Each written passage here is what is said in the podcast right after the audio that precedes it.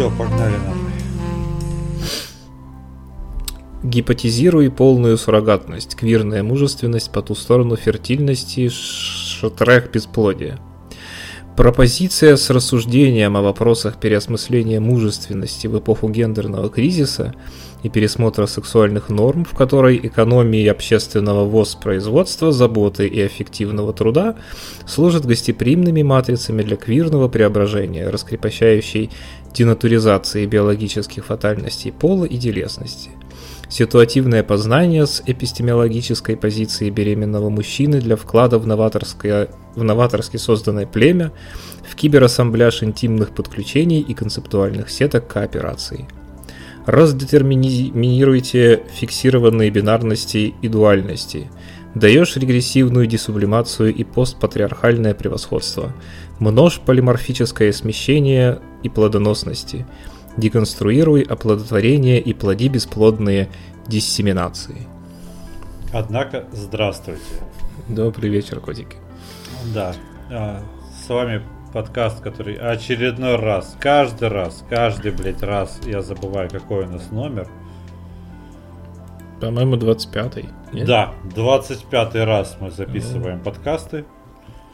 И приветствуем вас, где бы вы ни были, чем вы ни занимались. Скажи там что-нибудь. Помаши ручкой, Тёма. Машу ручкой. Вот. С вами Артём из Питера и Никита из Краснодара. Как обычно, пьем и философствуем. А точнее, просто пиздим о всяком с малой процентностью экспертности. Как ты вежливо сказал. Пиздоболем, да. Просто яростно пиздоболи. Спонсоры нашего выпуска на этот раз хардкорные. Мы слишком много баловались слабеньким. Мне бы стоило сначала закончить жевать, а потом начать говорить. Ну ладно. Я сегодня... Да нормально, аутентика зато. Я употребляю сегодня фанагорийскую чачу южную. Из белых сортов винограда. Вы не раз услышите, как я восхищаюсь тонкими нотками и нежным вкусом этого напитка. Я не сдерживаюсь в своих восторгах. Ну, у меня сегодня обычная водка. Ну, в смысле, она вкусная, но не чача. Ну, зато ты ее бодяжишь колой. Да, я сегодня по лайту, потому что я недавно с работы, и мы пишемся в будний день. У нас сегодня редкий случай. Да. Ну, потому что на выходных мы будем превозмогать. Умирать очень много, да. И умирать, да. Так. Ну, мы не будем комментировать тот прекрасный пассаж, который зачитал Артём. Просто живите с ним, как мы живем. Да, мы, может быть, его зальем потом, чтобы вы могли еще глазками почитать. Это прекрасно. Не только на слух. И вслух, главное про это. Встречал ли ты за последнее время интересные CGV новости? Да, их, как всегда, масса. Но на самом деле, по поводу того, чтобы как-то сразу рульнуть к первой нашей теме, вспомнил видос, который я досматривал буквально сегодня утром. Это от Стопгейма была подборка типа там лучшие игры десятилетия или как-то так, потому что делают все игровые ресурсы так или иначе. И они там с ностальгией вспоминали всяких дюк-нюкемов и прочих персонажей. Ровно после просмотра этого видоса только вчера у меня и появилась идея темы. А, ну вот видишь, как прекрасно совпало. И там они, в общем, сокрушались по поводу и отсутствующих сисек, и отсутствия какого-то насилия совершенно невменяемого. Понятно. Насилие при этом в играх присутствует. В тем же Mortal Kombat вот это... Оно как... Ой, чача начала работать, хорошо. Слово забыл. Короче, слишком... вот, гиперболизированное насилие. Но никто ж не захочет, чтобы как в реальной жизни было. Mortal Kombat, да, там что-то такое снафовское даже скорее. Но зато типа сиськи из Mortal Kombat уходят, потому что раньше там были такие стандарты тела заданные не совсем реалистичные. Как у мужчин, так и у женщин. Опять же, все было просто гиперболизировано. Их, наверное, скоро заставят жирка добавить Скорпиону и Сабзира, чтобы они не смущали своими идеальными телами людей. И будут все как в Текине, бобы. Да-да. А еще вспомню хотя бы, как Лара Крофт выглядела. Это же самый показательный пример, как-то вот была объективизация, это раскулачивание такое. Как назвать раскулачивание в мире объективизации? Разобъективизация? Мне кажется, даже вот в этом тексте, который я зачитывал, что-то такое было. Деконструкция, наверное, это деконструкция или как-то так. Ну вот, потому что сначала мы видели Лару с сиськами-треугольниками а-ля Мадонна в 90-х, 80-х. Ну там это из-за низкополигональности. Просто полигонов не хватало, да. Да. Ну а потом с развитием графона мы видели, что сисечки росли. Потом у нас Лара Крофтушка успела побыть Анджелина Джоли, которая как бы на формы которой никто никогда не жаловался вообще. А после у нас ребут Тома Райдера, и что мы видим? Очень хуленькую, грязненькую девочку. Но что вроде бы хорошо, мы смотрим на персонажа, но рука уже не спускается. А после этого у нас Лару Крофт играет Алисия Вискандер, которая великолепна и превосходна, но максимально далека от образа привычной всем Лары Крофт. Которая... Я думаю, что тут Джоли просто очень сильно в свое время, ну то есть как-то мне кажется с ней просто именно в кинообразе с ней ассоциируется. Лара, то есть, ну она реально, мне кажется, просто очень хорошо попала в типаж. Вот она такая как раз странной своей джолиевской красотой, грудастая такая, и при этом худосочная.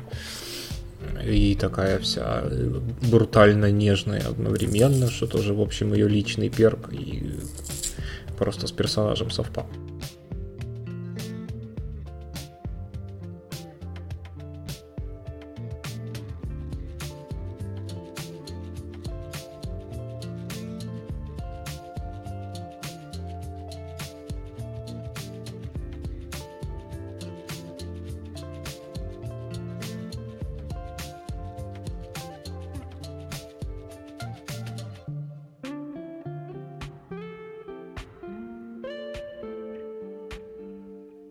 Ну да, и в общем Джоли просто своим этим огромным попаданием в то, как мне кажется, примерно так и представляли многие себе Лару, если бы ее представляли живым человеком. Я, кстати, не думаю, что у кого-то там всерьез спускалась рука. Ну блин, там все равно были кривые полигоны, негодные, мне кажется, для какого-то фапа. Ну или нужно было очень богатой фантазией обладать. Так что... Блин, ты че? Мне кажется, что на «Принцессу из замка Марио», блядь, было продрочено даже больше. А она никогда не существовала в виде какого-то секс-символа. Она всегда в своем огромном тортообразном платье и состояла вначале из каких там 8 пикселей. Не, ну, известное правило не зря существует. При желании. Как на одном ресурсе раньше писали, было сложно, но я подрочил. Можно это на все что угодно, да. Конечно. Мне кажется, тут больше все-таки разговор про эстетику и разговор о том, что, блин, ну кто рисовал-то в свое время всех этих замечательных героинь? Гики этой первой волны. То есть, по сути дела, лютые маргиналы, потому что это сейчас в игры играет каждый четвертый, а тогда каждый 50-й, дай бог. Ну, каждый четвертый. Если обобщить вообще все игры, включая... Ой, шутки про армян и нарды. То да, возможно. Что-то я мясо готовлю раньше чачи. Странно. Значит, ты голодный. Ну, съешь этот кусочек. Да, ладно уже. Нет, ну а чё не каждый четвертый? Мне кажется, дохренище уже. Я, естественно, имею в виду всех играющих, ну, то есть... Ну, то есть... У кого-то Dota, у кого-то исключительно там 2 крупных RPG в год, а кто-то там играет в FIFA, просто бесконечно покупая часть за частью за каким-то хуем. Но... Ну, не забывай еще про фермы. Ну и фермы, да. Про... Нет, если мобильный гейминг брать, то играет каждый второй, а не каждый четвертый. Мне так кажется.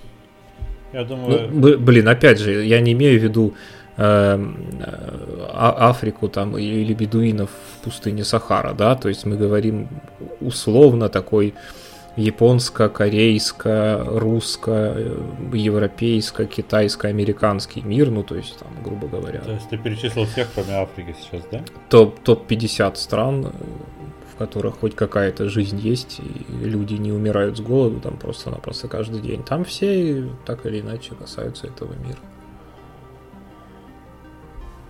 Ну, возможно. Но смотри, и сейчас вот кто тренд у нас задал? Вот Rockstar, например. Хотя в Rockstar, в играх Rockstar никогда персонажи не были каким-то суперсекс-объектами. Ну, в том-то и дело, потому что там изначально создавали эскизы нормальные рукастые художники, а художники, они... У них есть такая фишечка, они в целом любят пропорционально все рисовать, особенно если есть задача сделать более-менее реалистично. И поэтому, да, у них просто люди похожи на людей, и никаких телок с гигантскими сиськами там нет. Ну, они могут там появиться, но только в качестве очевидного как бы какого-то карикатуры, да, то есть они могли бы ввести какую-нибудь полоумную... Да, которую ты снимешь, отвезешь в темное место в GTA и отпиздишь битой. Да, что-то любимое развлечение всех людей в GTA, отпиздить проституток. То есть мы как бы знаем, что в реальном мире есть женщины, которые себе страшные импланты там 18 размера запихивают. Могли бы воспроизвести такое и в GTA, но это была бы понятная, в общем, такая саркастическая отсылочка. А Лара-то она была сисястая просто по дефолту, потому что кому-то, кто ее тогда делал, показалось, что вот это будет охуенно. Так такое... Блин, присутствует, мне кажется, до сих пор, ну, во всех файтингах героини сисястые в основе своей. Ну да, ну, блин, аудитория-то мужская, конечно, там должны быть сисястые герои. Фан-сервис он есть. Фан-сервис. Про аниме я молчу, конечно же, там вообще очень страшно все это, просто комплексы нации. Как большие глаза, так и большие сиськи. Да. Ну что? Какой-то у меня еще был такой милый пример. Ну в тех же комиксах до сих пор все такие прям... Ух! Не, ну прям, мне кажется, кстати, вот именно в плане... Именно в плане комиксов.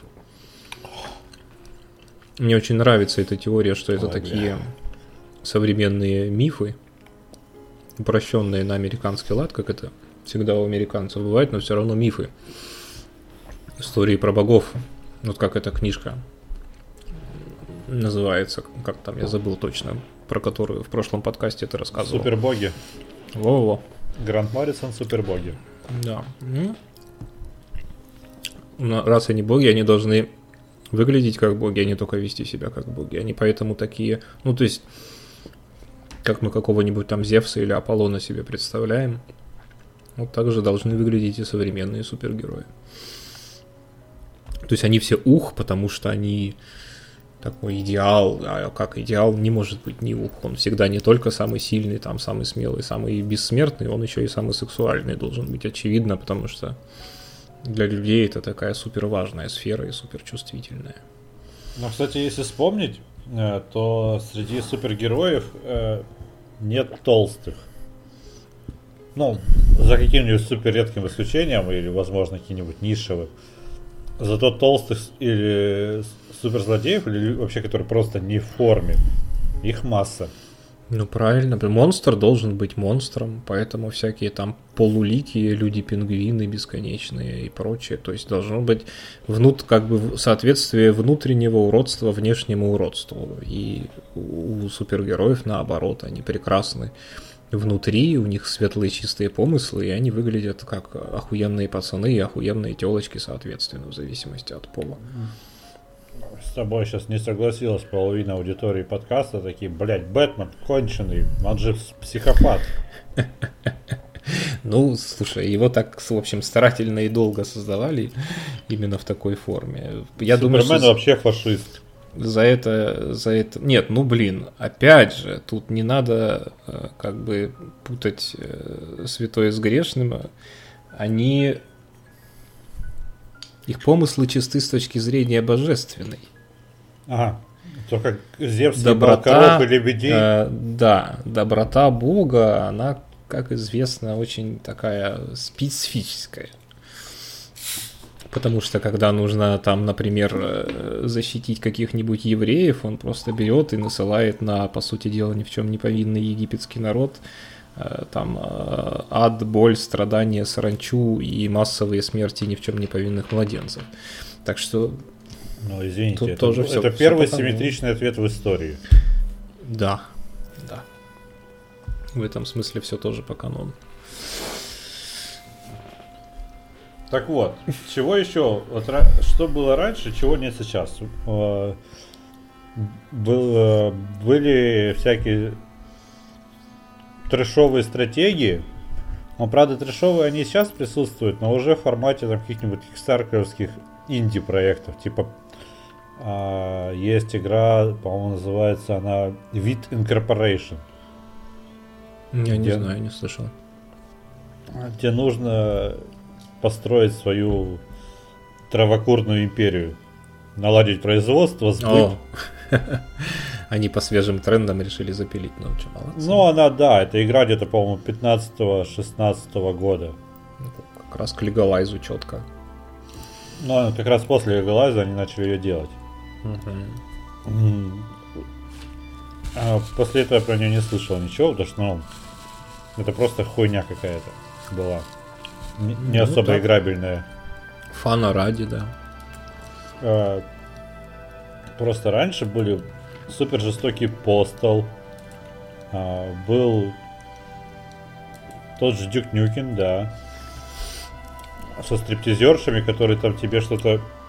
Если ты смотришь танец или даешь им денег, они тебе патроны в ответ кидают или здоровье пополняют. Что-то такое там было.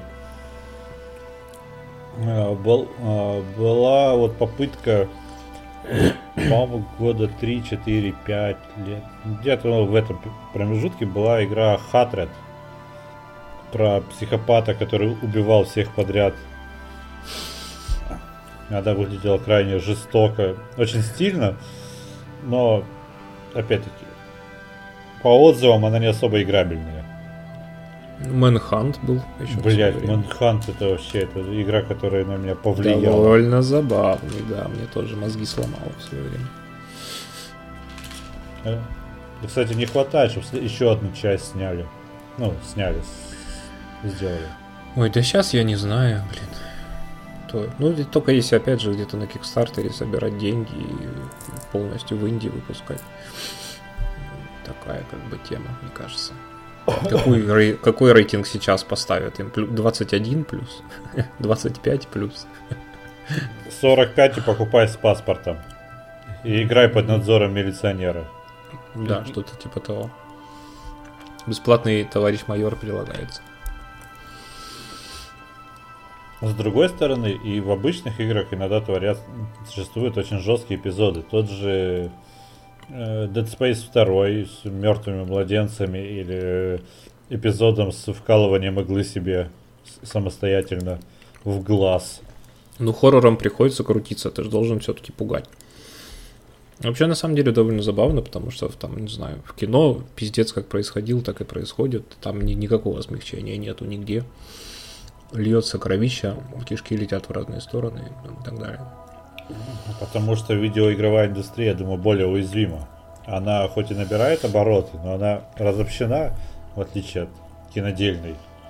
Ну, да. Голливуд ты парой митингов SGV-шных не задавишь. Он сам тебя задавит и сожрет, причем дважды. Тем более Голливуд сам обсыкается по полной и там... Все вымарывает, что может быть воспринято как-то так, и поэтому у нас возникают капитанки Марвел. Не, ну тут уже такое, мне кажется, это просто прямой, как бы, дань уважения неподходящее словосочетание в данном случае. Ну, в общем, такое, да, просто в расчете на определенную часть потребителей. Реверанс. Заранее. Да. Прогиб заранее. Пока не прогнули, нужно прогнуться самому заранее. Вот, примерно. Но при этом уже поняли, что делать ставку на CGV аудиторию бессмысленно, потому что эти люди умеют вонять в Твиттере, но не умеют ходить и платить в кино. Ну, блин, ну, потому что их мало. Мы же уже, по-моему, даже не на одном подкасте об этом говорили, что да, никогда не надо забывать, что это маргинальная группа. То есть это классические там 1,5-2% населения. Остальным глубоко поебать и на их повестку, и на... Это же, по сути, фабрика троллей просто такая добровольная. Ну да, стихийная, просто стихийная. Ну потому что, ну, кстати, в фильмах тоже, в фильмах ужасов то дичь творится жесточайшая. Если игры хорроры, то тоже. Но зато мы убираем из боевичков там... Что? А, вот. Собирались... Команды классические перезапускают, перевыпускают, ремастер. Uh-huh. И что они делают? Ну, мы, короче, с Вастоны подрем для всего мира. Чтобы разные версии не делать, мы вымарываем, просто мы уберем с Вастоны. Ну, так они просто, они со Свастонами ее на том же обласканном нами немецком рынке не выпустят.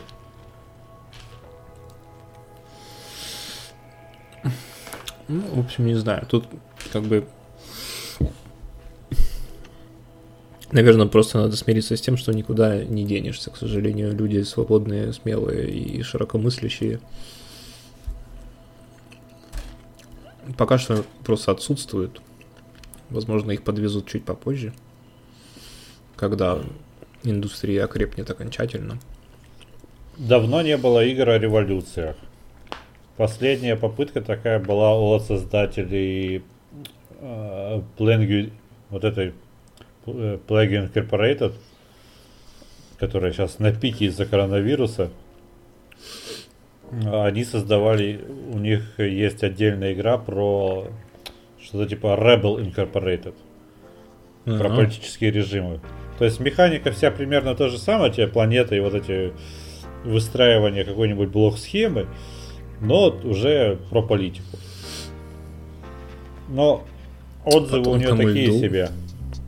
Нет, ну если там совсем вся та же самая механика, то да, что там у вас появился анархист, вот он там побежал из Сингапура в Нью-Йорк и в Нью-Йорке заразил кого-то анархизмом. Это, ну да, вторичновато звучит, скажем так. С учетом того, что внутри самой начальной игры есть очень много прикольных режимов, типа уже и зомби, и вампиризм, и планета обезьян, и все там вот такое есть. Да, я про это и говорю. То есть это просто выглядит как отдельный режим, который зачем-то полноценную игру выпустили. Ну нафига, да, вы как бы вы DLS выпускаете как вторую часть полновесную. Так, не рабо. Но на мобилках не бывает DLS, а в нее играют в основном на мобилках. Ну понятно, но видишь, они по сути-то это шанов. С другой стороны, про какие смелые идеи мы говорим еще. Мы начинаем с тобой о том, что наряды становятся закрытие, сиськи меньше, и вульгарщины тоже уже не осмеливаются. А тут про смелые идеи. То есть кому чего не хватает. То есть... Нет, вульгарщина и сиськи это и есть в данном случае смелые идея. Всегда, когда ты идешь на то, чтобы задрать рейтинг и не боишься того, что ты при этом, в общем, похеришь свой продукт с коммерческой точки зрения, потому что подростки на него не смогут. Ну, что значит не смогут? Типа юридически и теоретически подразумевается, что не смогут на него посмотреть. Да. Потому что все мы понимаем, что в интернете никто не заставляет предъявлять паспорт, в особенности на торрентах, поэтому абсолютно кто угодно может скачать и поиграть во все, что угодно, и посмотреть все, что угодно и так далее. С другой стороны, сейчас кто-нибудь попытается сделать провокационное, и на это просто такой посмотрят, как вот чувак делал какой-то порно-симулятор космический с типа Mass Effect, но без стрельбы, просто с кучей ебли и чем-то еще. У него там супер движок, у него все там очень красиво, но и на это смотрят как, ну, просто это интерактивное порно. Ну, это тоже странно, конечно. Тут вся крутость в том, чтобы это был как элемент чего-то большего. То есть классная игра, плюс там раз и секс, предположим. Ну, хотя бы, как, не знаю, да, как в Ведьмаке каком-нибудь там, хотя бы на таком уровне. Вот, я понял, хороший пример. Нужно, чтобы была игра а-ля бомж с дробовиком. Вариант. Ну, вообще, да, ну вот что-то такое. Чтобы это хорошо игралось еще. То есть, чтобы это не было сиськи ради сисек и кровь ради кровищи, или мы пиздим геев лопатой, потому что мы такие. Конечно, это же бессмысленно, да. Что, да, вот, да, в мире существуют просто и такие люди тоже, то есть. Такое ощущение просто, что раньше игнорировали жирных, а теперь игнорируют сверхсексуальных. Ну, они их шеймили, они слишком цисгендерные, понимаешь, поэтому надо немножечко прижать к каблуку. То есть бедный такой человек родился красивым, там, с формами природными и ходит в балахонах, чтобы не подумали вдруг, что он сексуальный. Ну, конечно, он же... Ересь, конечно, потому что в реальной жизни он так не будет ходить никогда. А будет, да, наоборот, блин, ну все это двуличная хуйня. Конечно, он, наоборот, будет пользоваться своей красотой направо и налево. Это вот как в Инстаграме. Да, где эта картиночка прекрасная, сейчас зачитаю. В Инстаграме пытались продвинуть публикацию, связанную с каким-то фитнес-залом, допустим. И пришло такое уведомление, что промо-акция не одобрена. Эта реклама не допущена к показу, поскольку в ней используется изображение с излишним вниманием к человеческому телу или его частям, например, кубикам пресса или жиру на животе. Такая реклама может снизить самооценку людей, а также противоречит нашей главной цели – создать глобальное и дружелюбное сообщество. И это все публикуется, вот это Инстаграм-то говорит, который как раз таки является глобальным дружелюбным сообществом, блять. Особенно дружелюбным, ага. Вот. Я, кстати, надеюсь очень сильно, что это не фейк, но вроде бы это не фейк. Да вполне это может быть не фейк, мне кажется. Это именно от того и одновременно и смешно, и страшно, потому что это, скорее всего, не фейк. Инстаграм принадлежит Фейсбуку, Фейсбук фашисты, блять, в этом плане с их модерациями. Инстаграм тоже, который вот эта война с женскими сосками, вообще у вас слишком сексуальный подтекст, который банит аккаунты порноактрис просто так, вообще в никакую. А еще же существует при этом теневой бан. Ты знаешь, что такое теневой бан? Ну, я слышал, да, про него много раз. Слышал то, что его, ну, все версии, что его нет, что он есть и он, наоборот, очень мощный, и там средние какие-то варианты, типа, что он временный. Но пока я сталкивался больше с тем, что он наверняка есть, потому что другого объяснения не находится. Причем теневой бан существует как и в Инстаграме, и в ВК, и в Тиндере даже, в том же самом. Ты просто... В чем заключается теневой бан? Ты как бы выкладываешь, тебе ничего не запрещают, с твоей точки зрения, как пользователя, ничего не меняется, но твои публикации просто никто не видит, их алгоритмы долбаные просто не выводят, не показывают людям. Причем мне уже начинает казаться, что Telegram временами какой-то контент так пытается принизить, потому что очень странная хуйня выходит. В Телеграме же в чем преимущество? Ты видишь количество просмотров в своих каналах, и обычно оно увеличивается, если там не просто не поделился кто-нибудь, что картинка куда-то ушла, расшарилась, то количество просмотров у нее больше.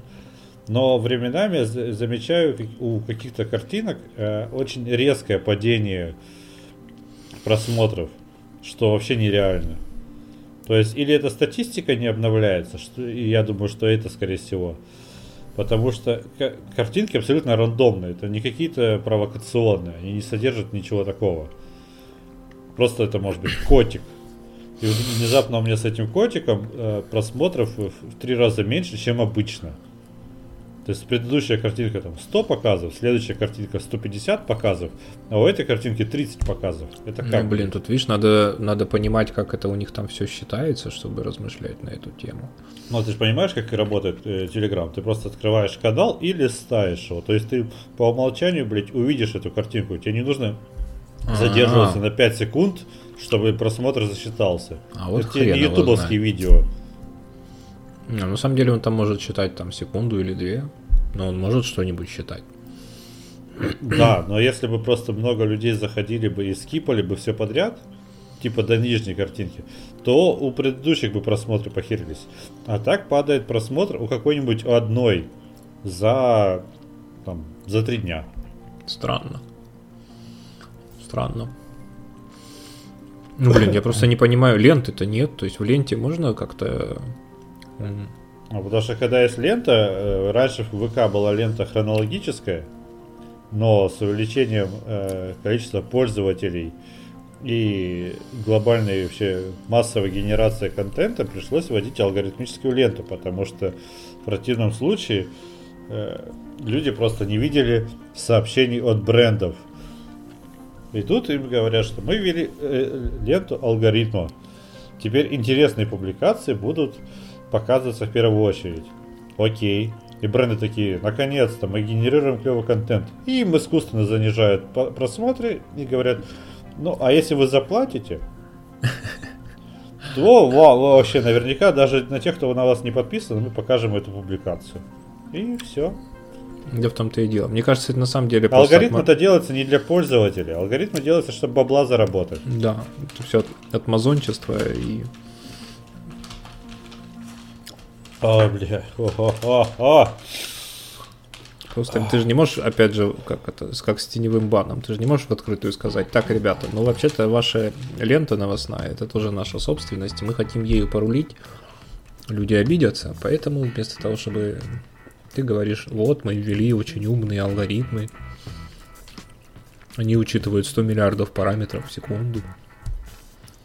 Да, мы ввели там Прометея, ВК, который авторский контент защищает специальная нейросеть и так далее. Угу. И что делают паблики, которые воруют картинки? Скачивают картинку, зеркалят ее, меняют немножко цветовую гамму, возможно, и все. Да все что угодно, не знаю, наверное, 1,5 пикселя поменял, и уже ничего не понятно. Я думаю, что есть уже вполне какие-нибудь скрипты или проги, которые автоматически и массово даже это делают при желании. И скачивают, и делают нужную подмену, и заливают обратно. Прикинь, вообще, то есть ты напишешь скрипт, который моментально скачивает картинку из какого-нибудь паблика другого, меняет ее и заливает в свой паблик. На все про все уходит у него 1,5 секунды. Профит. А вдруг тот паблик где-то спалит и выложит специально хуй. Ну и что-нибудь не миметичное. Это довольно рисковый должен быть паблик. Либо ты тогда будешь не против хуя, потому что и твой паблик такой же рисковый, поскольку он является его копией. Ну, либо чуваки сами подставятся довольно сильно. Они-то тоже могут... Нет, ты выкладываешь картинку, на которой написано: ебаный паблик там МДК, хватит у меня воровать. У тебя твой скрипт на автомате это ворует, немножко меняет картинку. Ну, цвет. Вообще, да, шутка смешная. Ситуация для кого-то может быть и страшная.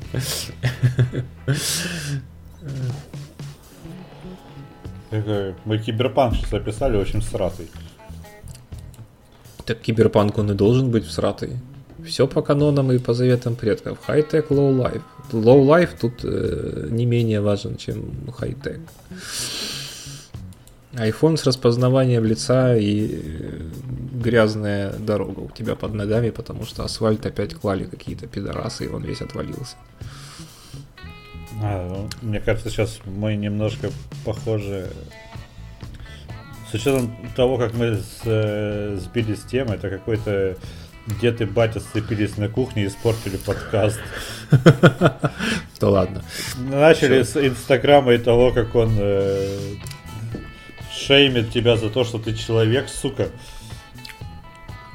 Про Инстаграм очень смешно, потому что это главный рассадник абсолютно задранных, искусственных, подфотошопленных, отфильтрованных и специальные позы, специально сфотографированные специальными фотографами. И ресурс, который является цитаделью подобного рода контента.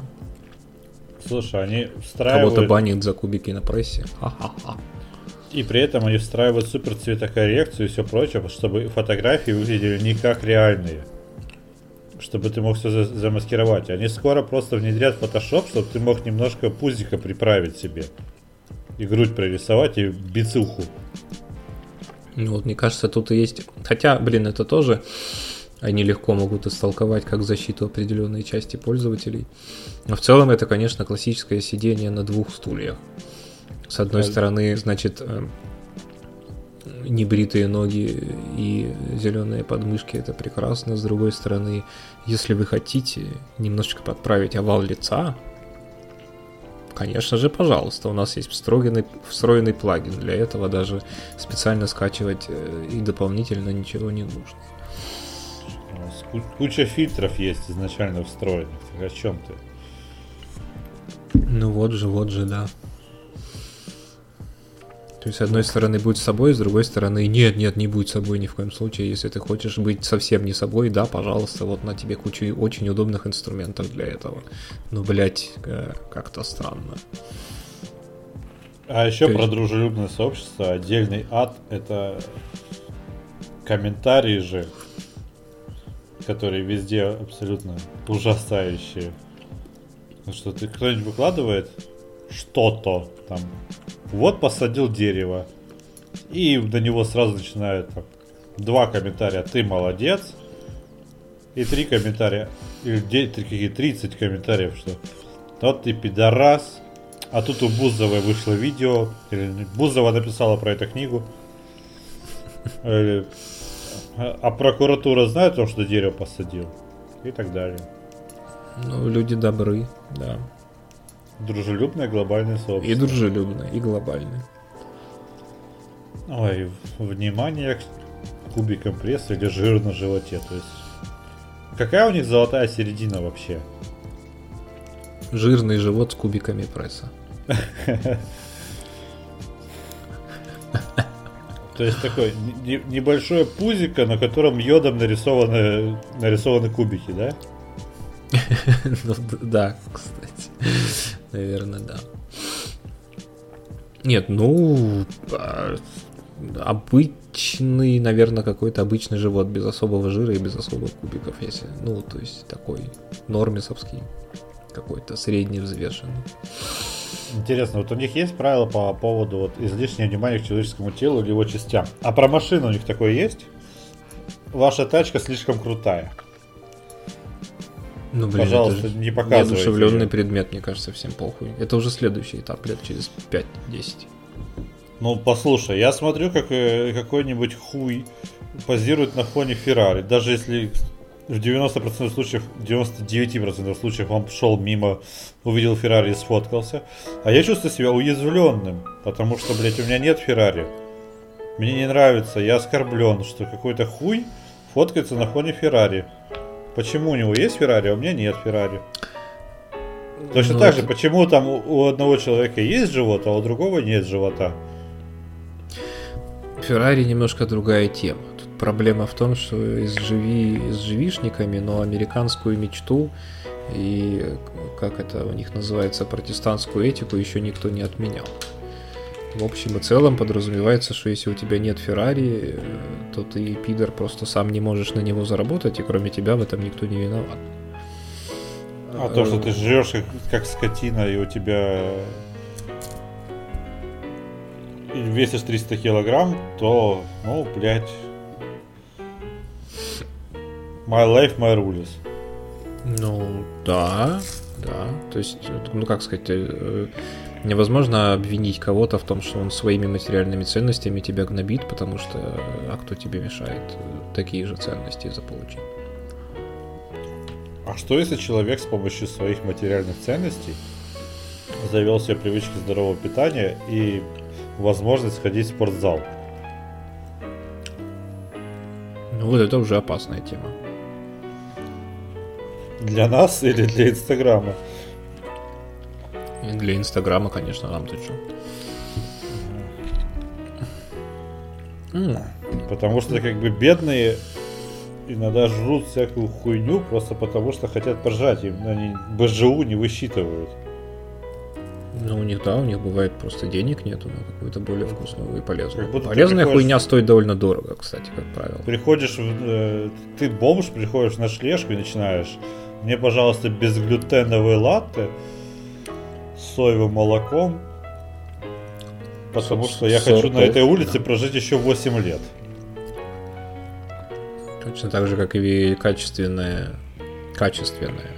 на дорогих продуктах построенное вегетарианство тоже безумно дорого на самом деле, и гораздо дороже обычной такой какой-то средневзвешенной диеты, которой мы все придерживаемся. Мне нравится средневзвешенная диета, которую все придерживаются. Да, это я прям охуенно сформулировал, я согласен.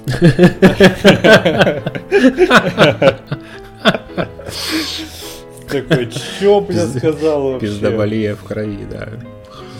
Какие-то средневзвешенные диетические майонезные плюхи.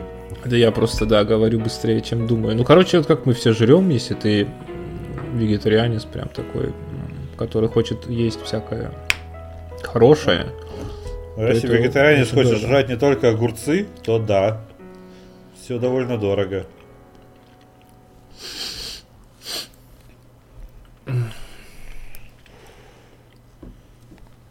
Вот. Но на самом деле все стало плохо, конечно, когда Цукерберг их купил. Мне кажется, что это и было уже тогда начало конца. Я не помню, каким Инстаграм был до Цукерберга и вообще в каком году это, блядь, было.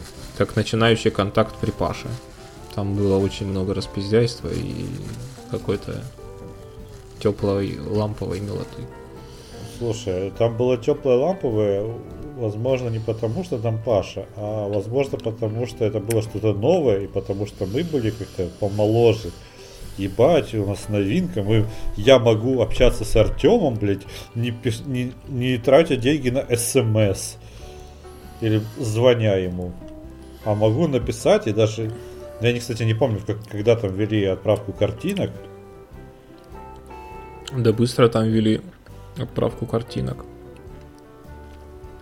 Нет, ну любой сервис, он начинает, во-первых, как очень минималистичный. Если контакт того времени сравнить с нынешним, то это ж небо и земля, все было в 100 раз проще. Там были-то, я не знаю, сообщения, стена и там, блядь, и все, по-моему. Да. Фоточку еще можно было бы свою повесить. А вынести, ну просто люди фотали там. В принципе, все то же самое, что они фотают сейчас, только сейчас они это делают с призывом профессиональных стилистов, фотографов, там, с фильтрами и так далее. А раньше просто это делалось. Просто берешь тарелку пельменей и фотоешь. Вот как вышло, и так и выкладываешь в натуральном виде.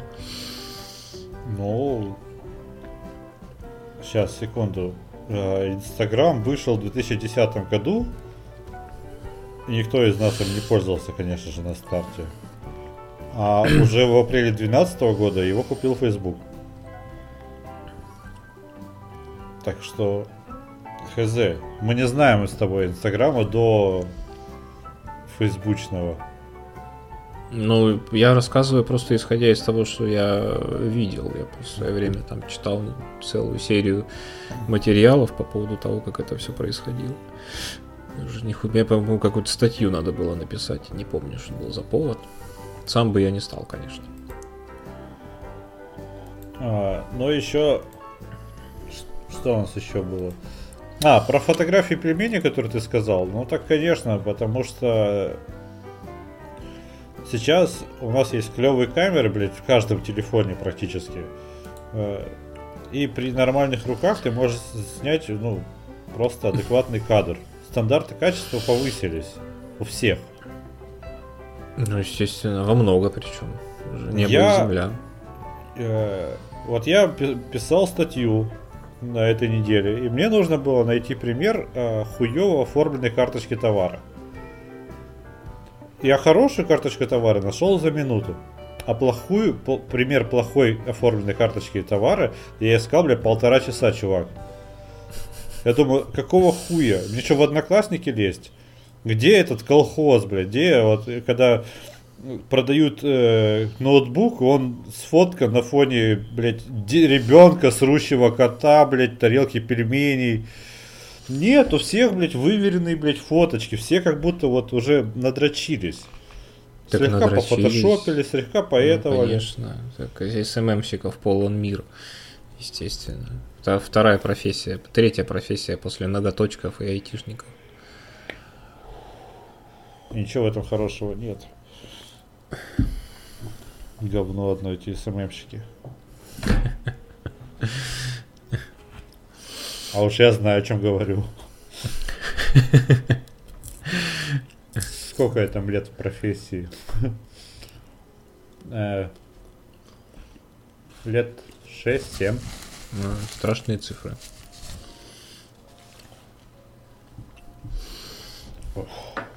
Ох. Да. Так, Инстаграм. Нахуй Инстаграм. Он мне надоел. Да, нахуй Инстаграм, да. Я думаю, что, в принципе, уже все мысли высказаны к тому же. Фашисты они все, вот что. Ладно, а про политкорректность, то есть... А, кстати, да, вот. При всей кажущейся толерантности в играх, что, ладно, мы комбинезончики-то застегнем, сисечки приуменьшим, лифчики приоденем и так далее. Отсутствует развитая тема при этом ЛГБТ. То есть мы, с одной стороны, это идет в пуританство все. То есть, ну, да. Существуют лихие 90-х, где вот, пожалуйста, мы машем хуями, вот вам сиськи, кровища, кишки, да пожалуйста. Кишки с сиськами, кровища с хуями, все что угодно.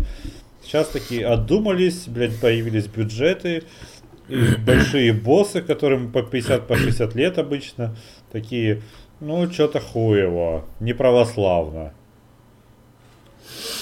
Сиськи с кишками народ не купит. Да, мне кажется, тут даже дело не в том, что они что-то там боятся, что что-то не купят, а просто... Это общий такой, какой-то общекультурный тренд. Я так думаю.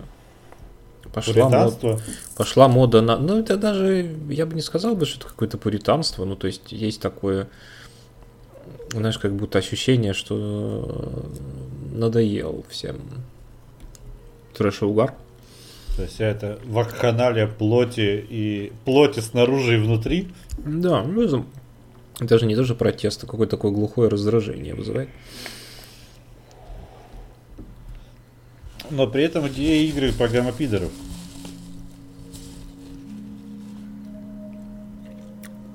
За исключением, опять-таки, каких-нибудь трэшовых проектов, очень мало существует каких-то... игр с ЛГБТ-высказываниями. Если вспомните, кто это? Это BioWare со своими любовными линиями, что можно романсить персонажа одного пола, что в Mass Effect, что в Dragon Age. Ну, по сути, там... все, наверное, да. И при этом, конечно же, там российское сообщество и какие-то там консервативные люди такие, бля, чё?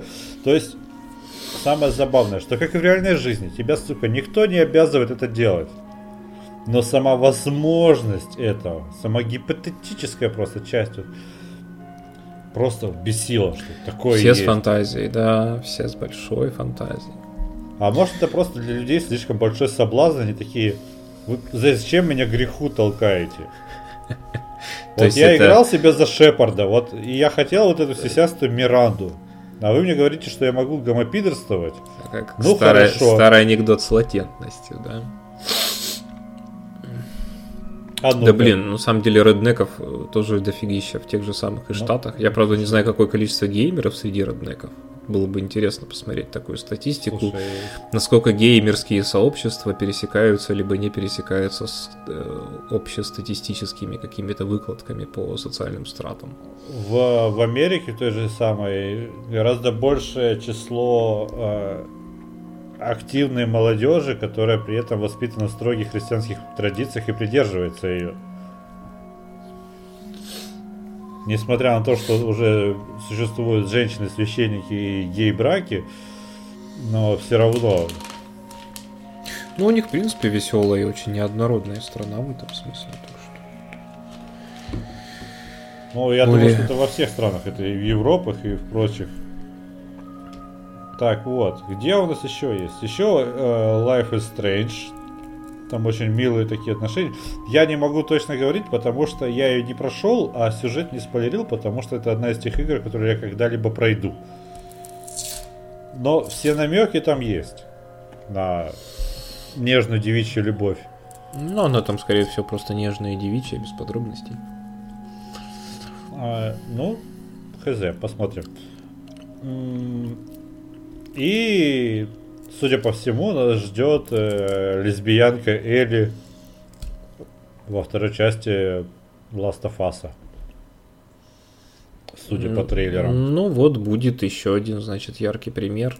Я на самом деле думаю, что это просто тяжело встроить в основное повествование. Если Элли вот как раз будет лесбиянкой, это, может быть, будет один из первых таких прецедентов. Это не стыкуется просто с... Как это сказать... Тяжело выстроить вокруг этого историю, которой всем будут как бы сочувствовать. И... Ой, слушай, там, скорее всего, будет история из духа происходит что-то вообще обособленное, но такое какая-то угроза, там, бла-бла-бла. А еще и лесбиянка. Ну да, может быть, она и ту девчонку, в которую она там влюблена, побежит спасать или что-нибудь такое. Просто вряд ли там будут радужную карту разыгрывать так сильно. Ну да, радужная карта, я думаю, что будет супер неактуальна для как бы сеттинга в первую очередь. Там довольно страшный мир, в котором нужно выживать, там не до борьбы за право. Выживать и продолжать мир. Репродукция. Это отдельно, да, отдельная тема. Я, в общем, как бы, если чуть-чуть реализма добавить, надо сразу заметить, что... При малейшем подозрении на малейшую ЛГБТшность тебя бы быстренько ставили бы к стеночке теплой и приставляли нож и спрашивали: чего? Чего? Чего? Еще раз, на ушко. Сейчас, подождите, это еще геи были. Ну, геи присутствуют очень часто в сайд-квестах. То есть в том, как же Red Dead в жизни. В том же Red Dead Redemption присутствуют там, ну, трансвеститы хотя бы есть. Одно из дополнений к GTA 4, это же вообще называется баллада о гей Тони. Ну вот. А только я там не помню, там ты играешь за этого гея или ты выполняешь его поручение? Потому что я в это дополнение не играл. Я сам не помню. Я даже не уверен, что я... Да, я, наверное, кстати, тоже не играл. Потому что я играл просто в 4-й GTA было, сука, два дополнения. Одно про байкеров, в которое я играл. А одно баллада гея Тони, в которое я не играл. И не играл в него не потому что гея, а потому что, ну, я устал от GTA на тот момент. Да, про байкеров. Почему я теперь оправдываюсь?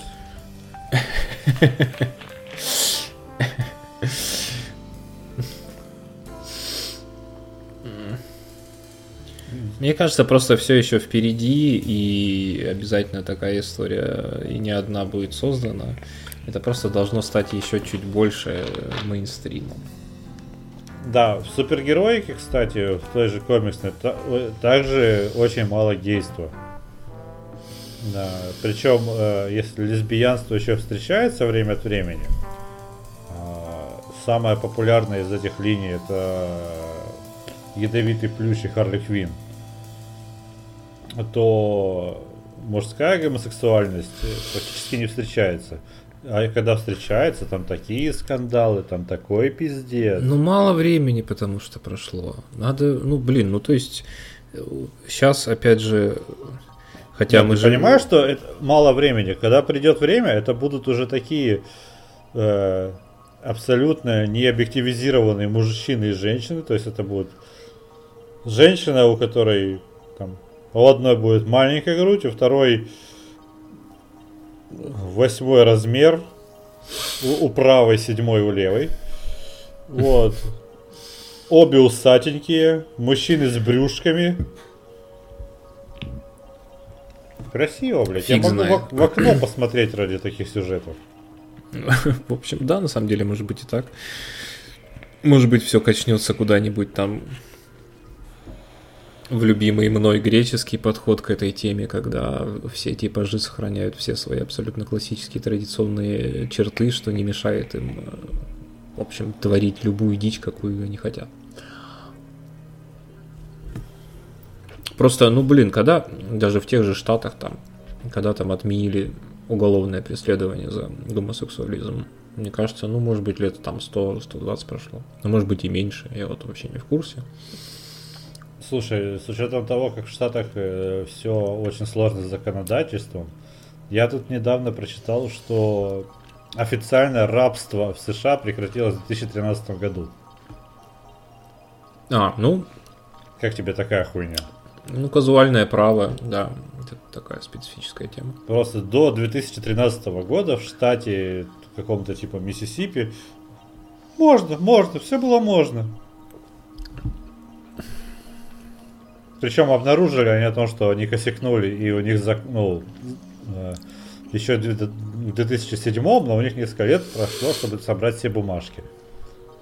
Понятно. Нет, я же говорю, это просто специфика казуального права. Мне сразу вспомнился старая история про то, что в английских всяких колледжах, они же ебать какие древние, и там огромное количество правил сохранилось в неприкосновенности еще там с какого-нибудь там 1642 года. До сих пор на костре могут сжечь. И это тоже, но там был такой смешной скорее случай, потому что студенты вычитали, что им положено пинта пива бесплатное за счет университета каждый день. В смысле, для них бесплатно, я должен заплатить университет, потому что когда-то были именно такие порядки, и они на полном серьезе, а может быть и в шутку, хуй уже никто не узнает, написали заявление в... как там деканат или ректорат называется, я не знаю. В общем, куда-то там своему начальству написали заявление, что выдайте нам, пожалуйста. Вот ссылаемся на указ такой-то в кодексе университета от такого-то года. На что им ответили: с удовольствием применим этот закон, вы будете получать пинту пива бесплатно каждый день, но вот есть еще один закон от того же времени, он в обязательном порядке предписывает, что все студенты должны с мечами ходить на занятия, там какие-то специальные короткие мечи, которые существовали в ту эпоху. И на этом они, в общем, расстались мирно. То есть не нашло студента, который такой: окей, я сделал себе меч, а у меня каждый день пиво. Да, как-то, в общем, никто не рискнул. Интересная хуйня с точки зрения права, что такие: давайте мы не будем соблюдать один закон, потому что если мы будем соблюдать этот закон, нам придется соблюдать все остальные законы. Именно так, да. То есть... Да. Давайте вы не будете убивать, потому что если вы будете убивать, то придется еще грабить и насиловать. Да. А за это там обрубать пальцы, пиздить вас линейками, вот это вот и все. И все, да, и дальше там такой ком катится, что... Ух. Я думаю, что как только они поговорили, они быстренько юридически все это отменили, эти все законы, на всякий случай. Я думаю, что да, все-таки не дурачки. Интересно, а это какой-то кодекс университета был или общее право? Не, это кодекс университета, да, это в каком-то конкретном заведении происходило дело. Наверное, даже в каком-нибудь, ну вот вся эта там классика, типа Кембридж. Я сбился, в смысле, я на самом деле забыл, про что мы до этого разговаривали. А мы про ЛГБТ в играх и не только в играх. Причем, кстати, про ЛГБТ я сказал в комиксах, что там какая-то гей-свадьба была пару год или два назад, и там сообщество бунтовало прям против этого комикса. ЛГБТ при этом в кинематографе, пожалуйста, везде, всюду, в любом проявлении. ЛГБТ в сериалах еще больше. Но в играх и в комиксах этого нет. Кстати, надо чекнуть тему аниме на эту почву, потому что мне кажется, что тоже очень мало. Ну, это специфика, может быть, какая-то японская, хз. Что, типа, в Японии нет геев? Нет, есть, конечно, но я не знаю, как там у них с этим всем. А, ну, сука, это преследуется, не преследуется, одобряется, не одобряется, ну, это да, уже, кстати, понятия не имею. В обществе к этому отношению, я, если честно, но, с другой стороны, у них старые добрые самурайские традиции были. Довольно такие. Ну, блин, там, знаешь, такая тема, что позволено самураю, то не позволено Васе Пупкину, продавцу-консультанту в магазине бытовой техники. Ну да, как там, что позволено дайме, не позволено крестьянину. Да. Нет, ну, так-то у них, ну, блин. Подожди. Ну... Я даже не... Я совершенно точно... но существует Боку на пику. Боку на пику — это, блядь, гейская очень тема. Нет, там какая-то должна быть обязательно, ну, по крайней мере, двойные стандарты. Тематика за пределы хентая, вот это вот я не помню. По-моему, даже лесбиянства особо нет нигде. Которые считаются у нас безопасной гей-темой. Но опять же национальная специфика. Что тут сделаешь? Зато может я быть, точно знаю, что раз по-другому. Я упомянул, я Боку на пику на афишу напишу. Да, можно, кстати. Вполне подойдет. Короче, прошло еще немало, мне кажется, просто времени с тех пор, как все это легализовалось. И все это будет сейчас просто... К этому должно выработаться какое-то еще более спокойное отношение. Там, в ближайшие 5-10 лет, я думаю, все это будет и будут великие, прекрасные. Как у Last of Us 3, возможно, там уже половина героев будет такого плана. Половина геев, а половина лесбиянок. Ага. Да, нет, ну смысл, блин, в том, что я не знаю, мне кажется, как бы адекватные... люди из темы, они тоже понимают, что все-таки их подавляющее меньшинство, и они не могут быть, следовательно, в центре, ну, занимать очень много места в какой-то истории. Потому что любая история, это так или иначе история про натуралов, потому что натуралов и в живом настоящем мире в 10 раз больше, чем геев и лесбиянок. Кстати, у меня внезапный вопрос.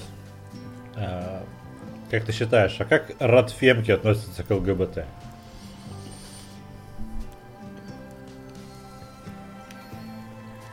То есть поддерживают? Я думаю, что по-разному. Насколько я понимаю, радфем любого мужика записывает в цисгендера и агрессора. Я думаю, что к геям они относятся плохо. То есть гей-агрессоры. Геи же это... Мне вообще очень нравится, кстати, этимология геев. Что это? Гай, веселый парень. И раньше так очень многие компании там назывались, мультики, фильмы. А сейчас читаешь просто, что название старого фильма и думаешь, это фильм про гея? Нет, это фильм про веселых парней.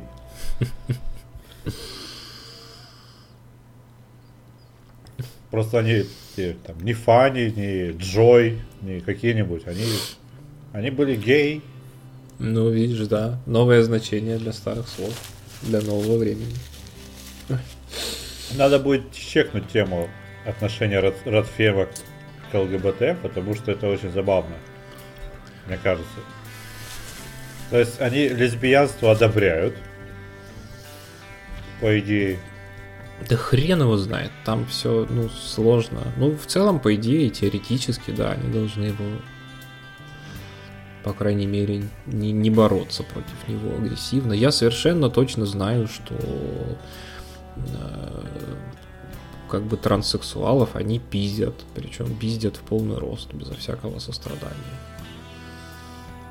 Причем в обеих конфигурациях, то есть как бы мужики, которые решили стать девочками, в их восприятии остаются цисгендерными мужиками, угнетателями, да. Девочки, а которые... наоборот, это предатели. Это предательницы, естественно. Причем самого страшного, низшего и мерзкого. Ну, это вечное проклятие просто и непримиримая война. К слову о Радфем, если что, если кто вдруг запамятовал, это радикальные феминистки. Есть один очень милый комикс, который называется «Последний мужчина». Вот. И там просто по сюжету все мужчины на планете Земля вымерли. Точнее, не просто мужчины, а все самцы. И выжил, конечно же, один мужик, чтобы был конфликт. И его обезьянка-самец. Но сюжета, конечно, спойлерить не буду, но там просто очень забавное общество разделилось, что кто-то там выживал, кто-то такой сразу суициднулся, потому что, блядь, мужчины умерли, просто бах! И вышибло себе мозги.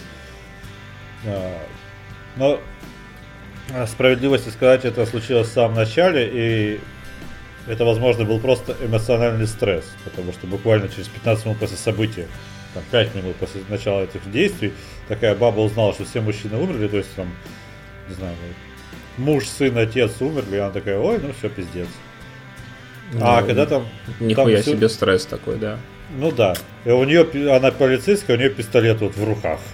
Так что, почему бы и вот не поддаться импульсу? Сам Бог велел, да.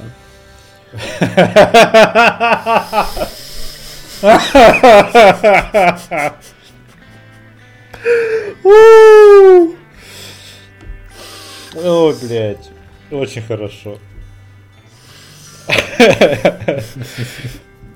Блядь. Давно так не смеялся, тем более на подкасте. Чача работает, да и реплика была охуенная. Так, в общем, там выстраивалось сообщество, которые пытались выживать без мужчин. Ну, как пытались, они просто выстраивали свою жизнь по-другому, потому что многие рабочие специальности были заняты, ну, исторически мужчинами. И там встречались, были, которые, конечно же, фанатички появились, которые идеи Амазонии...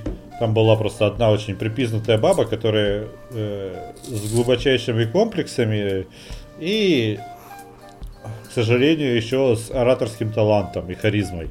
И она куче баб задурила голову, и там появилось у них сообщество амазонок, которые для инициации они отрезали себе одну сиську.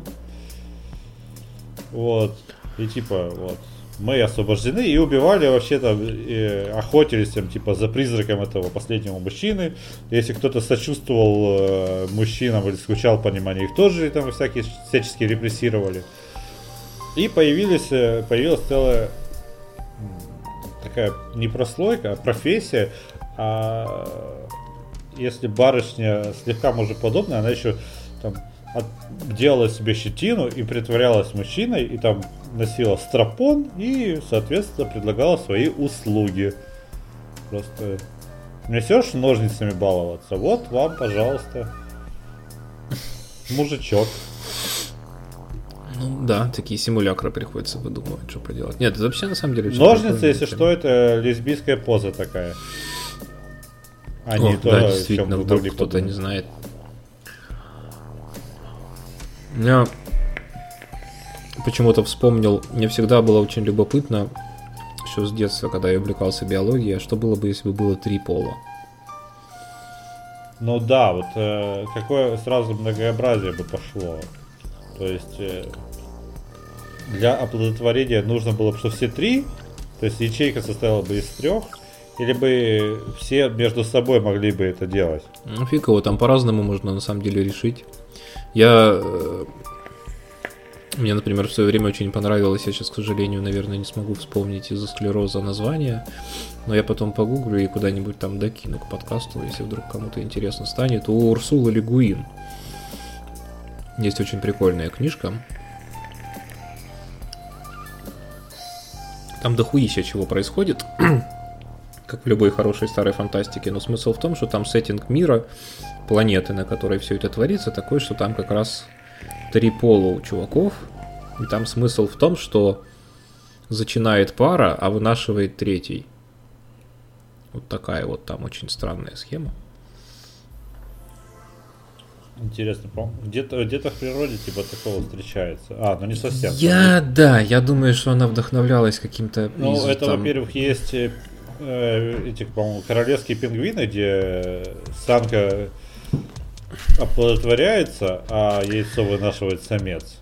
А во-вторых, есть еще морские коньки, которые являются единственными существами на планете, коньки, которые, где самцы вынашивают. Мальчики полностью вынашивают, да, вот у нее была очень похожая тема, но у нее как бы вот эти вот чуваки, которые были третьего пола, они как бы могли менять немножечко свою физиологию несколько раз на протяжении жизни, то есть в целом они были ближе к мужчинам, но когда они вынашивали плод, они становились ближе к женщинам, у них там перестраивали физиологические процессы определенным образом. В общем, очень клевая тема. Подожди, животные гермафродиты такие тоже есть?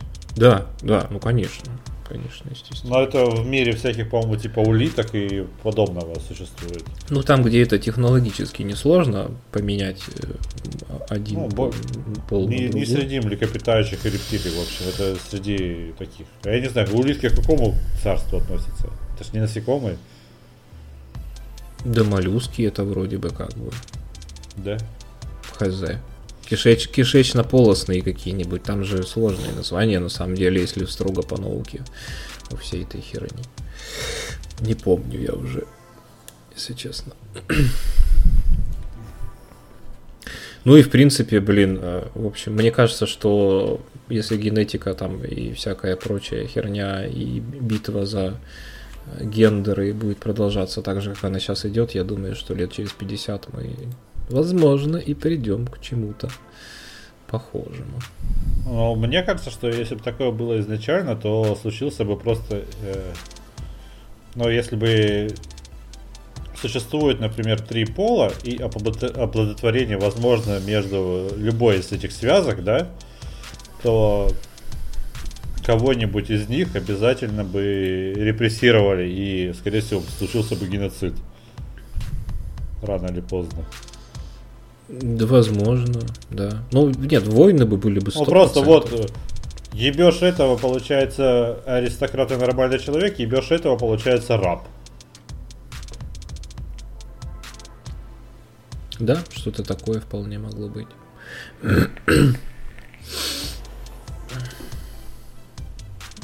Кстати, наверняка ж куча таких исследований, не исследований, размышлений существует.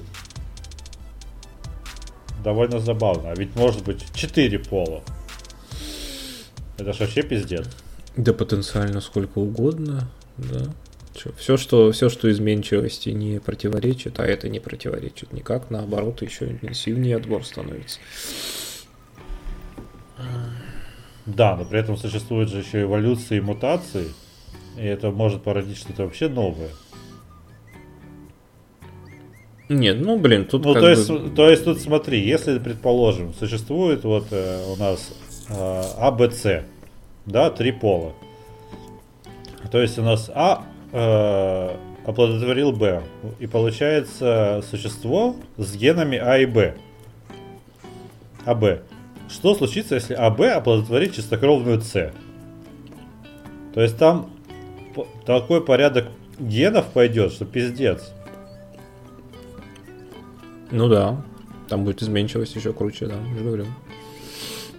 А если там АБЦ оплодотворится с ББЦ и так далее, и просто пиздец. Если они будут слишком быстро и интенсивно мутировать, они могут сдохнуть, поэтому тут должно было бы как-то отбалансироваться на определенном этапе. Может быть, у них стали бы чуть менее изменчивые гены, например, и скомпенсировали бы всю эту химию. АБЦ генетическая философия. Можем. Еще один заголовок для афиши. Можем, вполне. Так, ну мы довольно далеко ушли от геев. Предлагаю их там и оставить пока что. Давай. Я думаю, что у нас уже 1:15, и надо в целом рулить в сторону финиша. Да, да. Пожалуйста, введи в курс про доставку эмоций. Ну мы вам, наверное, прямо скинем сайт, чтобы вы могли причаститься. Потому что описывать сие волшебство бесполезно. Тут надо быть Достоевским, чтобы передать все впечатления. О, да. Короче говоря, некая барышня сделала себе максимально странный и всратый лендинг, на котором продает свои услуги доставщика эмоций, как это ни странно. Причем любого спектра. Да, она многократно подчеркивает, что это вообще никак не связано с проституцией, она именно доставляет эмоции. У нее довольно много услуг, начиная там от поговорить по душам и заканчивая, как там, у нее пооскорблять, поунижать, я забыл уже, как точно. Доминатрикс, короче. Да, что-то типа доминатрикс. Ну и там совершенно феерический ценник в размере, не знаю, совокупные... 6900 за 30 минут. Совокупные 130... зарплаты нас всех вместе взятых, наверное. 138 кусков, месячный абонемент с доставкой эмоций каждый день. Да, на одного человека. Не знаю, групповых абонементов, наверное, не существует. Это при том, что это не первый ее бизнес. Она какой-то, у нее был схожий второй, схожий первый. Ну, видимо, первый стартапчик прогорел. Возможно, там был интим без эмоций. А вот это уже, да, интересно. По тому же прайсу. Если она косплеила бревно просто за те же бешеные деньги. Ой, Макуджин. А вообще полный пиздец. И серьезно, наверняка же есть люди, которые покупают это. То есть буквально на днях мне подруга еще скидывала эту хуйню, что существует друг на час. Знаешь такую херню? Да, внешняя тема уже, да, конечно. Да. Вот, друг на час, который я не очень понимаю, что, который типа выслушает. И, то есть это такой элемент дешевой, непрофессиональной, некомпетентной психотерапии, да? Ну, в идеале так. Причем расценки у них тоже, у них расценки, блядь, божеские там. 300, 200 рублей в час, 500 рублей в час. Что мне делать, лишь бы не работать, понимаешь?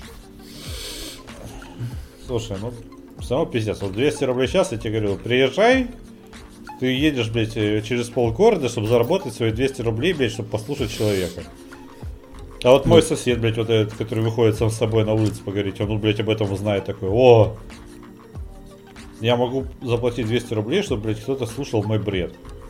Да вот нет, конечно, работа тяжелая, среди заказчиков у таких людей всегда куча неадекватов, мне кажется.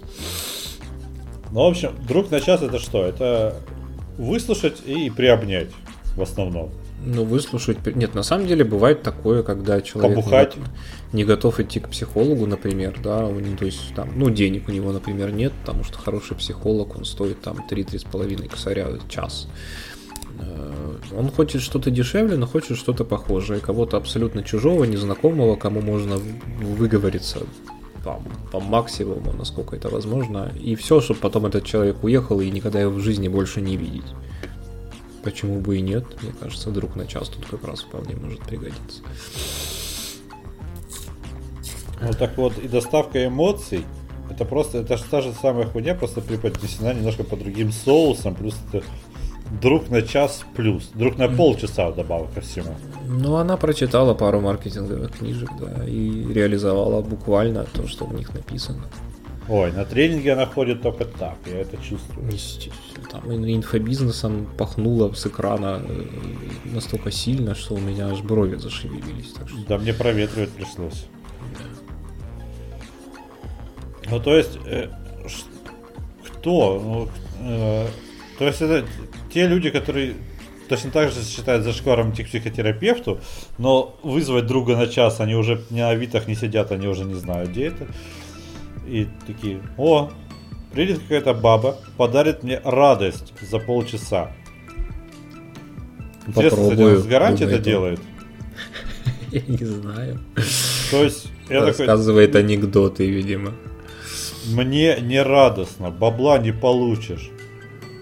Так что ли это работает? И тут у нее включается первый бизнес, она говорит, ладно, я отсосу. Нет, у нее же там какие-то документы заранее подписываются. Я не знаю, как там все обставлено. Документы, что заключая договор, вы обязуетесь на 29-й минуте быть радостным. Да нет, я думаю, что там так все составлено, что ты по любасу ей должен денег вне зависимости от результата и эффекта или его отсутствия. Тем более у нее же тревожная кнопка в кармане, и охранник где-то под дверью стоит. То есть, я думаю, что это обставлено так, что такая-то обязуется, например, такая-то обязуется приехать к вам домой и поговорить с вами в течение 30 минут. Все. Если это произошло, услуга считается оказанной, и вы должны заплатить вот такую-то сумму. А там грустно тебе стало или весело в результате, это уже твои проблемы.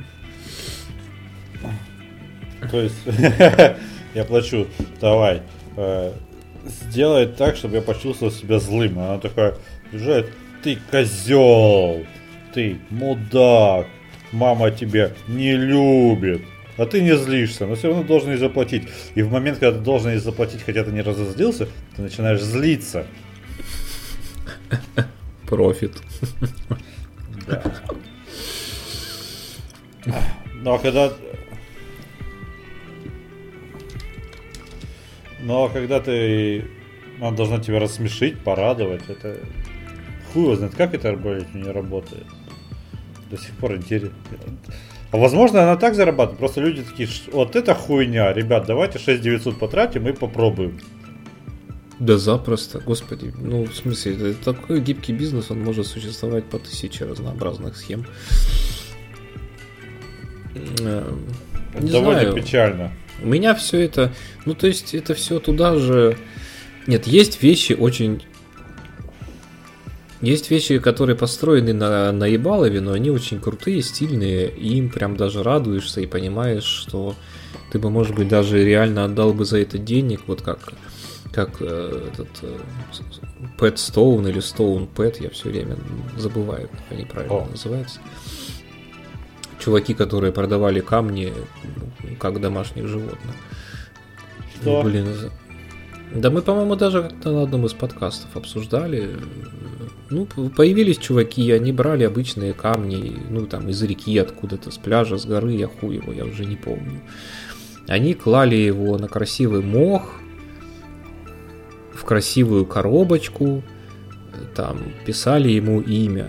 Этот камень зовут Джек. И придумывали ему историю. Такая там маленькая прилагалась записочка. Джек... Там 1,5 миллиона лет пролежал на дне вот такой-то реки, и теперь он ищет хозяина. Называлось это как-то, вот я еще раз повторюсь, я не помню, то ли Stone Pet, то ли Pet Stone, ну то есть как бы камень домашнее животное. Продавалось за нормальные деньги. Никакие там... Он неприхотливый зато, наверное. Не запредельные, там какие-то были скромные, не знаю, там... $99.99, то есть абсолютно посильная сумма для какого-то там среднего американца. Они дохуища их продали, потому что люди именно гэкали, все прекрасно понимали, но очень многие люди оценили сам прикол и, блядь, ну давайте поддержим ребят деньгами, они придумали что-то смешное. Естественно, это бешено завирусилось, про это там все СМИ написали, сняли даже, по-моему, телерепортажи и некоторое количество. Бывает наебалово вот такое тупое, как у этой тети. Ой, я вижу макушку, да. Вот, и при этом еще же есть всякие... Есть обычный клининг-сервис у тебя, а есть клининг-сервис, где придут горничные, прям в горничных костюмах. И в горничных костюмах можно даже в белье, насколько я помню, даже в красе белье, была такая процедура. Топлес был, и самое забавное было, где мы не интим, но доплати и именитик бахнем. Причем они такое на лендосах это писали. Беспалевные. А, что еще? Ты там упоминал про этих... да. Мужики платят за унизительные реквесты и доминацию в Вирте. Да, это очень такая прикольная... прикольная, блядь. Странная и прикольная тема. Я совершенно случайно о ней узнал. Просто всплыла новость. То есть это реальная абсолютная история. Какая-то тетя, которая много лет этим бизнесом занималась, внезапно решила с ним завязать. И у нее начались проблемы с ее, бывшими рабами. Они вдруг поняли, без чего они остаются, и начали слать ей письма, типа «Мы знаем, где ты живешь, мы тебя придем, прирежем. Если ты перестанешь нас унижать и забирать у нас деньги...» Очень забавная хуйня, конечно. «Мы отомстим тебе за это самым жестоким образом». Какой-то прекрасный сюр. Вот так. Изломанная человеческая психика, она вот так вот работает. Человек платит тебе деньги за то, чтобы ты его при помощи интернета, даже не факт, что в вебке, просто, возможно, в чате, хуесосил, заставлял выполнять очень сратые реквесты, типа «оближи унитаз», блядь. Да, вот эта тема. Да. «Приди в суд и подрочи». Вот. Так, подрочил, молодец, ты мне должен $500. А если ты не шлешь эти реквесты, то тебе угрожают. Блять, Артем, чем-то не тем мы занимаемся. У нас же хорошая ебанутая фантазия. Так я ж тебе говорю. Люди эмоции, сука, продают, блять. Всякие вот эти извращения. Слушай, можно просто найти какую-нибудь нишу вот этих страдающих долбоебиков, типа Фури. И, не знаю, вон, Шанти, блядь, шерсть продавать просто. Этой шерсти, блядь, каждый месяц генерируется на еще одну кошку. Легко. Просто говорит, что это заря... все кошка Фурии должны брать эту шерсть, потому что она заряжена на ебанутство. Я на самом деле всю жизнь жалею о том, что я не могу чем-то таким заниматься, потому что у меня просто тупо совести не хватает. Я понимаю, что я я буду зарабатывать, и мне придется все время пить, чтобы не чувствовать себя каким-то обмутком последним, да, который, не знаю, вообще... Не с моим характером всей этой хуйню творить, короче говоря. Да. А в целом, я поэтому в рекламу-то пошел. Дело Бендера живет. Он знал, сколько там, 300 способов относительно честных отъема денег у населения. Сейчас этих способов 1,5 миллиона благодаря интернету. Да. Продавать воду из ванны, в которой ты якобы купалась. Были долфи, да, можно продавать, я видел за бешеные совершенно деньги, духи, внимание, с метеоритной пылью. естественно, на чистом доверии, там какие-то в фотошопе нарисованные якобы сертификаты о том, что действительно они где-то нашли или купили какой-то метеорит и стерли его в пыль и добавили эту пыль в эти духи. Ну, блядь, кто, как ты будешь это проверять? Кто будет это проверять? Но я тебе хочу напомнить, что в Краснодаре несколько лет назад и довольно долгое время существовала контора, в которой был офис, блядь, которая продавала участки на Луне. Помнишь ее? Участки на Луне — это вообще классика. Хорошо, помню, да, конечно. Тем более рядом с твоим домом находилась. Да. Просто они такие: что там, 5 соток, да, пожалуйста. Вот ваши соседи будут там Рубинштейны и Тесла. Именно так. Когда поедете там, ну, не забудьте полить цветы.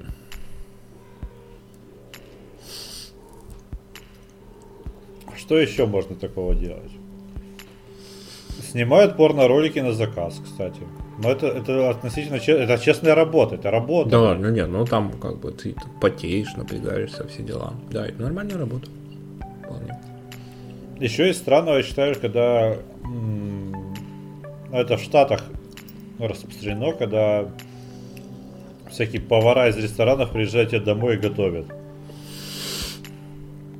Ну, мне кажется, это тоже нормальная работа. Нет, он куда-то едет, он реально там готовит чего-то. Это я все понимаю. Это просто элитарные услуги. Ну, это как на корпоратив вызвать любимого певца попеть индивидуально у тебя на дне рождения. В этом нет ничего. Ну, как бы да, особенного. Просто я вспоминаю эпизод из сериала «Новенькая», где она выиграла сертификат на то, что к ней Гордон Рамзи пришел и готовил. И а у нее там все сорвалось, он пришел, а она одна. И он просто для нее одной готовил. Она еще в настроении была. И такая: ну что-нибудь там сделай, мне похуй. Ну это уже издержки. Что еще можно продавать? Эмоции продают. Может, даже чтобы людей пиздили за деньги, за их. Ну это уже есть. БДСМ, а что, мало в мире, что ли? Ну, кстати, опять же, здесь есть элемент, знаешь, реальной работы. Да? Мы же говорим о том, чтобы о чем-то абсолютно эфемерном и о чем-то, что ничего не стоит производящей стороне, ну или какого-то минимального напряжения там и вложения сил.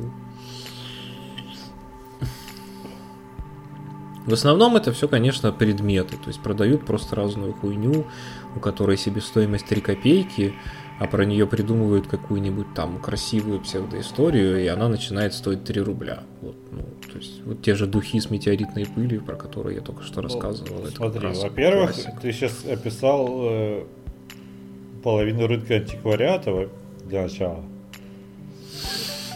А во-вторых, то, что отлично пересекается с темой прошлого подкаста, ты обрисовал все современное искусство. Ну да. Ты намалевал какую-то хуйню. Не, ну блин. Тут как бы так... кто-то оценил, блядь, слушай, это гениально. Ёбаный рот, как это гениально. Про совриск тут знаешь как... про современное искусство. Да, про совриск и духи с метеоритом эта история такая же, как про Наполеона и какого-нибудь отдельно взятого маньяка-убийцу.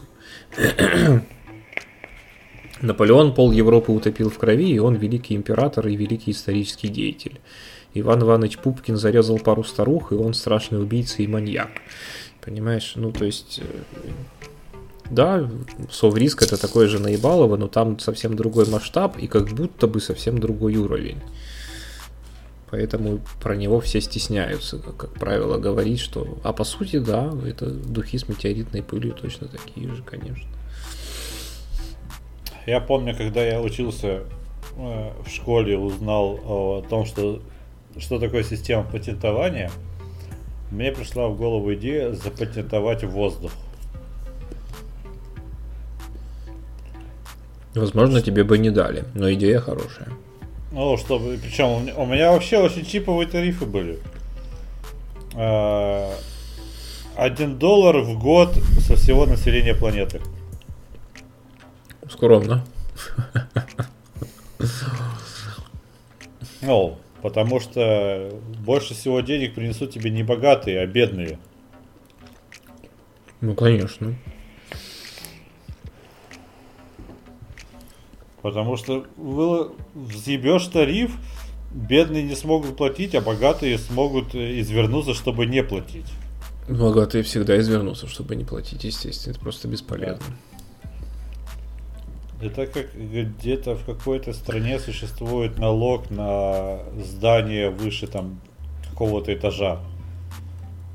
Отличный факт-чекинг, это просто это супер факт. Такой, где-то в какой-то стране существует там какой-то налог, где на какие-то здания нужно платить.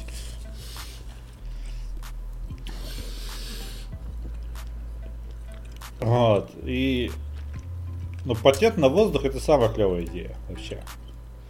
Воздух, потому что нужен всем.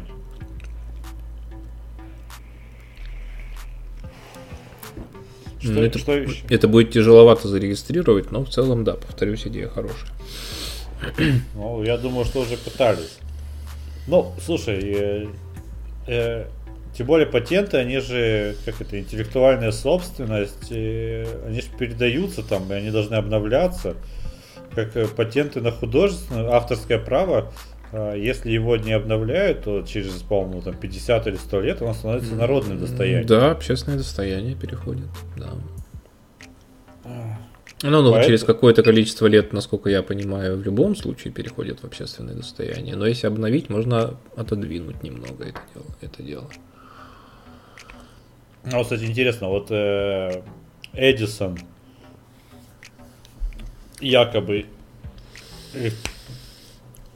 электрический отец всея мира, он как он зарабатывал с этого? Ну, продавал свои лампочки. А как он зарабатывал с этого? Он же был изобретатель. Ну, так, слушай, мало лампочки продавать. Нужно же провода в дом провести, чтобы лампочки работали. Ну, провода, я думаю, что проводили другие. Мне кажется, ему особо это никогда не было интересно. Он же занимался именно осветительной частью. Ну, так у него-то в лаборатории-то все готово было. Генератор вот тебе, а тут же нужно производственные мощности ебашить. Ну, ты масштабируешь. Ты же играл в градостроительные стратегии. Ты же помнишь эту хуйню, что постоянно нужно увеличивать мощности и прокладывать новые инфраструктуру. Ну, эти могли уже заниматься, скажем так, менее талантливые, ординарные какие-то инженеры. Тут Эдисон, мне кажется, быть не обязательно. Ну, не менее талантливые, думаю, менее изобретательные, но при этом с отличной какой-нибудь предпринимательской жилкой. Но они должны были почувствовать тренд. Если они его почувствовали, то я думаю, что они сколотили больше денег, чем сам Эдисон, возможно. Кстати, знаешь еще вот тебе отличный пример, когда делают бабло из нихуя. Мемные помойки в ВК. Настраиваешь скрипт и продаешь рекламу. Причем ты рекламу уже даже... Тебе не нужно ни с кем связываться, ни с кем договариваться. Существует биржа рекламы. Просто кто-то заказывает, заходит на биржу, ни с кем не списывается. Говорит, моя реклама появится в этом паблике. Кидает в ВК бабло. Реклама появляется там. И все.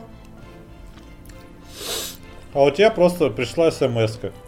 О, практически так же прекрасно, как всякие баннерные сети и сети всяких говносайтов, да. Ой, эти баннерные сети, которые очень любят.